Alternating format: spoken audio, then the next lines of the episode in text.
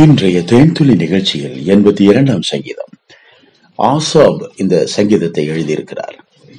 பிரியமானவர்களே, அறியாமலும் உணராமலும் இருக்கிறார்கள், அந்தகாரத்திலே நடக்கிறார்கள், தேசத்தின் அஸ்திபாரங்கள் எல்லாம் அசைகிறது என்று 5ஆம் வசனத்திலும், நீங்கள் தேவர்கள் என்றும் நீங்கள் எல்லாரும் உன்னதமானவரின் மக்கள் என்றும் நான் சொல்லியிருந்தேன் என்று 6ஆம் வசனத்திலும் கர்த்தர் சொல்லுகிறார். பிரியமானவர்களே, இந்த முழு உலகத்தில் தேவனை பற்றிய அறிவில்லாமையால் ஜனங்கள் சங்காரமாகிறார்கள் என்று வேதம் சொல்லுகிறது. தேவனை பற்றிய அறிகிற அறிவிலே ஜனங்கள் வளர வேண்டும், தேவனுடைய அன்பை ருசிக்க வேண்டும், தேவனை பற்றிய ஞானத்தை அறிய வேண்டும், தேவன் எவ்வளவு வல்லமை உள்ளவராக இந்த உலகத்தை ஞானமாய் படைத்தார் என்பதை அறிய வேண்டும், தேவன் சர்வ வல்லமை உள்ளவராக எல்லாவற்றிற்கும் மிஞ்சினவராக தேவனாகிய கர்த்தர் எல்லா காலங்களிலும் வாழ்கிறவராக நன்மை செய்கிறவராக சுற்றி திரிகிறவராக ஆவியானவராக இருக்கிறார் என்பதை அறிய வேண்டும். எவரையும் மேன்மைப்படுத்தவும் பலப்படுத்தவும் அவருடைய கரத்தினாலே ஆகும் என்பதை ஜனங்கள் அறிய வேண்டும். தேவனுடைய சர்வ வல்லமையாலே ஆகாத காரியம் என்று ஒன்றுமில்லை. தேவனாலே கூடாத காரியம் ஒன்று உண்டோ? தேவனாலே கூடாத காரியம் ஒன்றும் இல்லை. தேவனாலே எல்லாம் கூடும் என்று ஜனங்கள் அறிய வேண்டும் என்று தேவன் விரும்புகிறார். பிரியமானவர்களே, தேவனை பற்றிய அறிகிற அறிவும் உணர்வும் நமக்கு தேவை. ஏனென்றால் தேவன் எப்படி சொல்லுகிறார், நீங்கள் தேவர்கள். என்னது, நான் தேவனா, நான் ஏஞ்சலா? தேவர்கள் என்று கர்த்தர் சொல்லுகிறார். எவ்வளவு பூரிப்பான அருமையான ஒரு உன்னதமான ஒரு இடம் பாருங்கள். தேவர்கள் என்று கர்த்தர் நம்மை அழைக்கிறார். வேறொரு இடத்திலே எபிரேயரிலே வாசிக்கும் போது தேவ தூதரிலும் சற்று சிறியவனாக்கினார். அதுதான் உண்மை.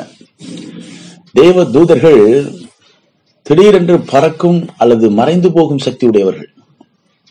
திடீர்னு பரலோகத்தில் இருப்பாங்க, தேவன் காபிரியல் தூதனை அனுப்புவார், வந்து இங்கே தீர்க்க தரிசனத்தை சொல்லிட்டு திடீர்னு மறைந்து போவார்.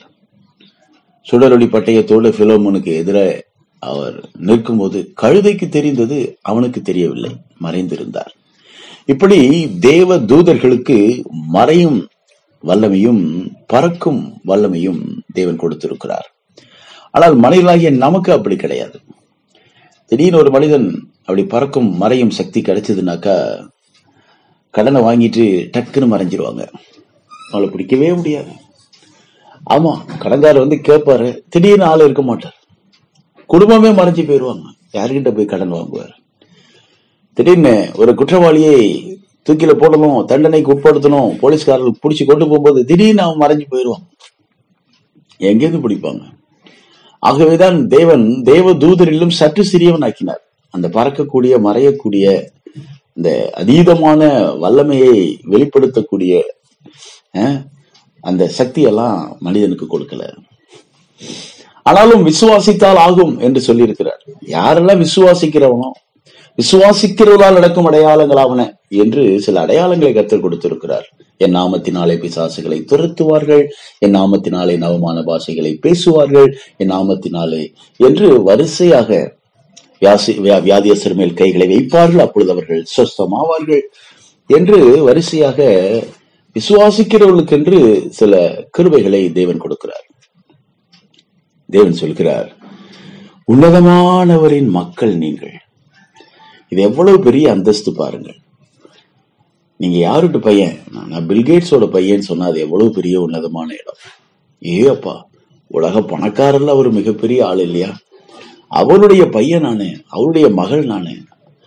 ஒரு மனிதனுக்கு இவ்வளவு பெரிய அந்தஸ்து இருக்குமானால், நான் உன்னதமான தேவனுடைய பிள்ளை என்று சொல்வது எவ்வளவு மேன்மையானது.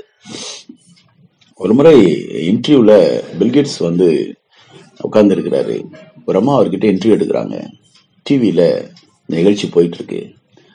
சார், நீங்க இவ்வளவு பெரிய பணக்காரர் ஆனதுக்கு என்ன ரகசியம்னு சொன்னீங்கன்னா நல்லா இருக்கும். அவர் உடனே டக்குன்னு ஒரு காசோலையை செக் எடுத்து சைன் பண்ணி அந்த அம்மாட்ட கொடுக்குறாங்க.